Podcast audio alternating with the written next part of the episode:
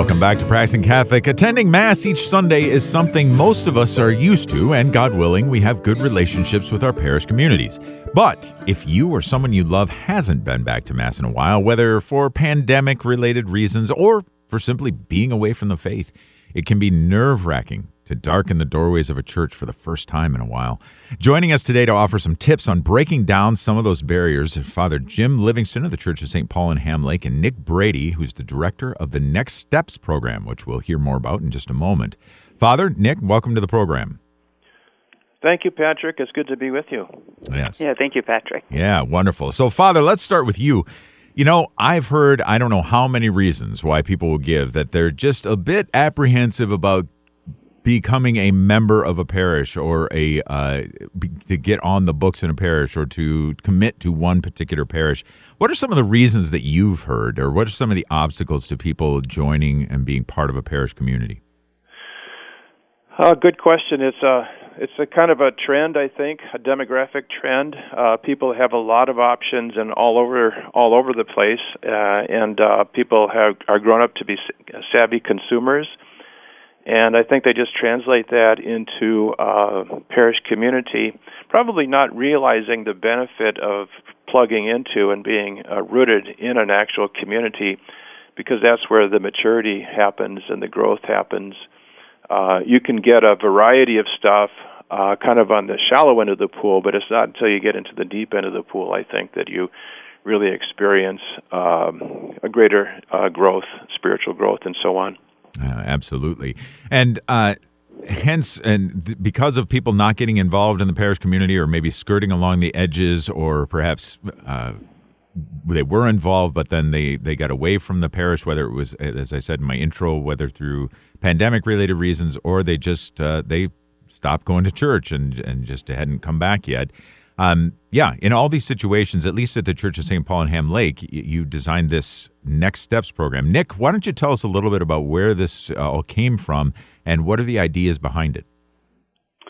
Yeah, you know, um, kind of my go-to tagline that's developed after I came on board here and understanding Father Jim's vision has been that the idea that the next steps is really just about providing and guiding people to the very next step that Jesus is calling them to take.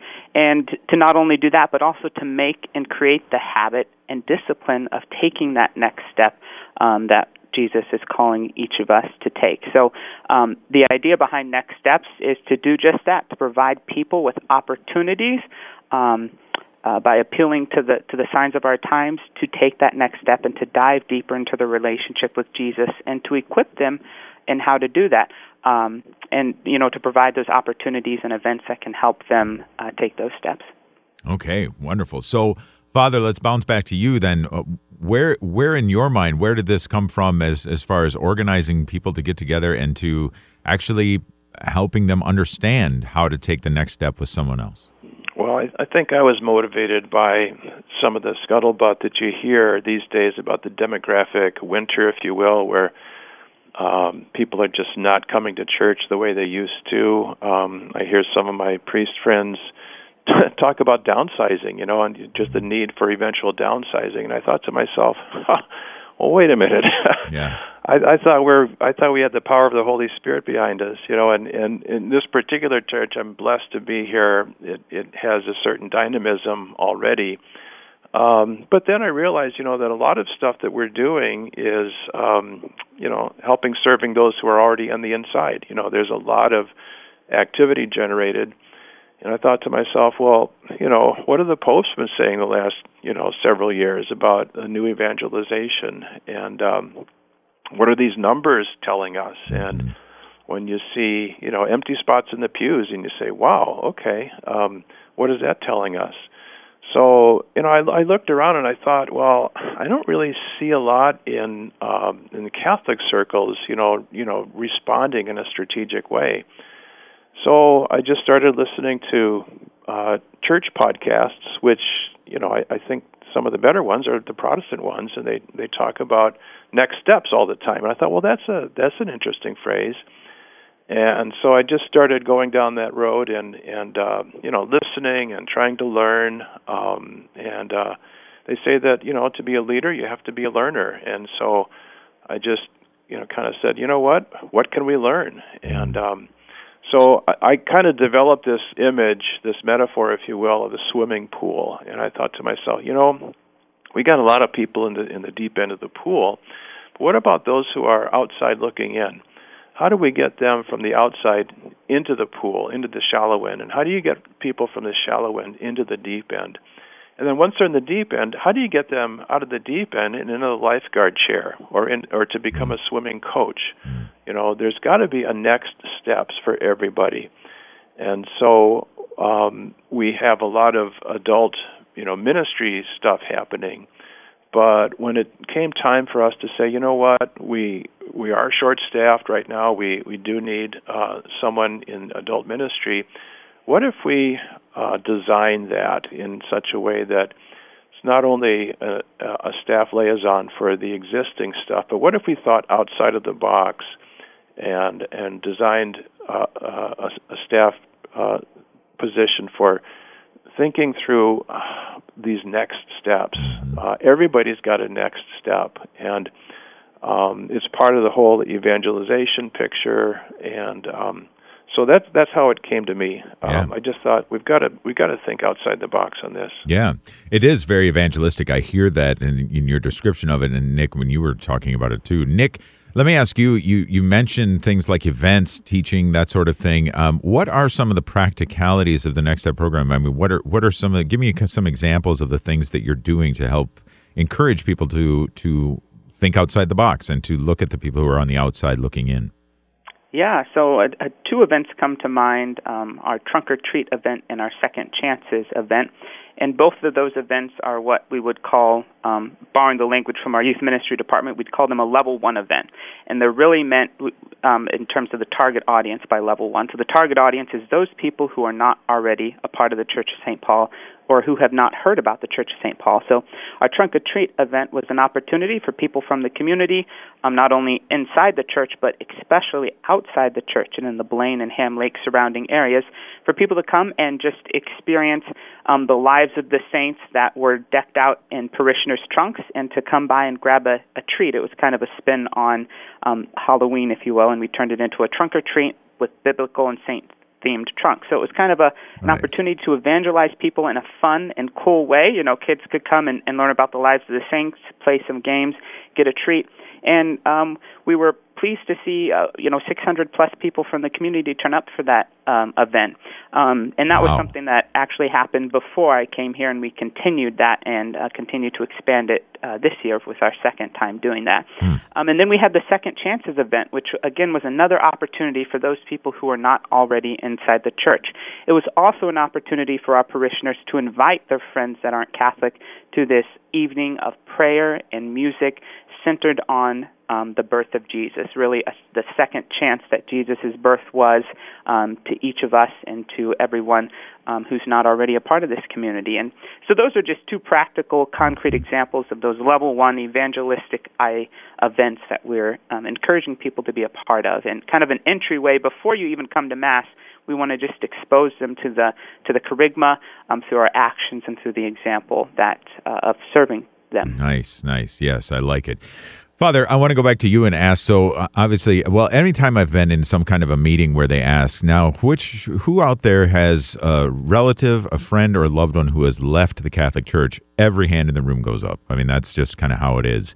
Right. Um, so I'm thinking too. I mean, you've talked about those who are on the outside looking in, or perhaps they've they've uh, never been, as Nick was saying, to the Church of St. Paul, um, or they haven't heard about it, they don't know anything about it, but there's a lot there's a substantial portion of the population out there uh, who have been who were raised catholic who were you know maybe went to catholic school that sort of thing but they're now they've for whatever reason they've left the church.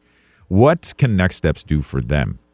Well that's a big question and we're trying to figure that out. I mean we, we don't have the answers to that. But by the way next steps is not a program it's a it's a culture. It, that's that's really it's it's really a, a mindset uh, that we're trying to to develop and and to grow. Um, I do think that the divide is is is a lot bigger than it's than it's ever been, It used to be that if you weren't in the church per se, uh, you didn't admit it all that much out loud, mm-hmm. um, and uh, you you still had a kind of an identity that oh yeah I I belong I'm I'm a Christian, but you know what I just don't go. These days, it's like you get to choose teams, and you get to be opposing, you know, the people who are in church and so on. Now, I, there's I, I don't know the answers to to reaching people, but I do know that we have to start to look at things from from you know somebody as you say you know walk in somebody else's shoes. Um, if their if their issue is science versus religion, okay, we we need to ad- address that in a thoughtful way. Um, if their if their issue is a generational thing, like well, this you know church is for my parents and my grandparents, it's not for me. They don't really speak to my generation. Okay, then we have to address that and and say, okay, uh, you know, we're not going to ditch being authentically Catholic, mm-hmm. and we're not going to ditch being authentically who we are but if I'm in the myself, I'm in a I'm the boomer generation, okay. But uh, the millennial generation or the younger generation, that's the equivalent of my kids and my grandkids.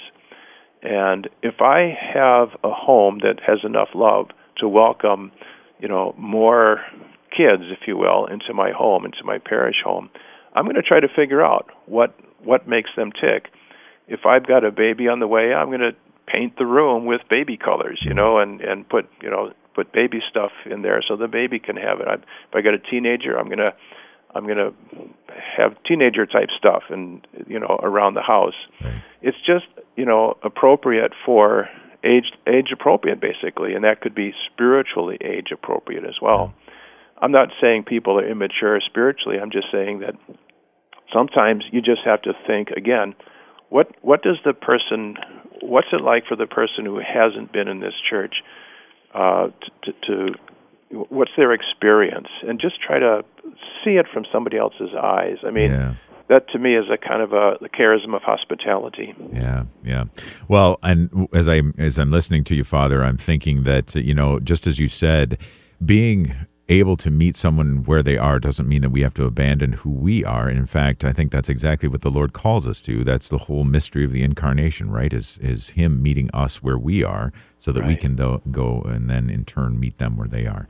Well, just a couple minutes remaining here, but Nick, I wanted to make sure to ask you if somebody listening is feeling called to uh, explore this more, to find out more about next steps, to maybe even start something like this at their own parish. Do you have any tips for how pe- people could get involved or learn more? Yeah, um, well, I'd, I'd always just extend the invitation that we're more than happy to uh, to, to speak to anyone and to just be in community with our uh, fellow director level peers and um, and coordinators, just to to learn from each other and to grow together and, and figure out what we can do to um, continue to be the light in our communities um, across the archdiocese. But on another level, I think really the the place that I would just start if a fellow staff member or even um, a parishioner or someone who wants to um, bring their friend to church, just start with relationship. I I think uh, the the cornerstone of what I've done here is just to begin to get to know people and to build community and to build upon the community that was already here, because I know and I think we all know that through those relationships we have with people, we begin to um, mirror and you know in our small way the relationship that God wants to have with us. Yeah. And so really a cornerstone of all these events of these next steps of everything that we're doing it's rooted in relationship and community. And if we're not spending time building relationships and creating community um, with those that we're trying to serve and those already within the church, um, then we just can't be successful. So start with relationship and community. Amen. That's a great place, great suggestion on where to start. Thank, thanks for that, Nick. I appreciate that. And then Father, as we like to do whenever we have uh, clergy on the on the show, we'd love to get a blessing from you if you would, but maybe specifically a blessing as we continue our endeavors to walk the next step with others. Sure.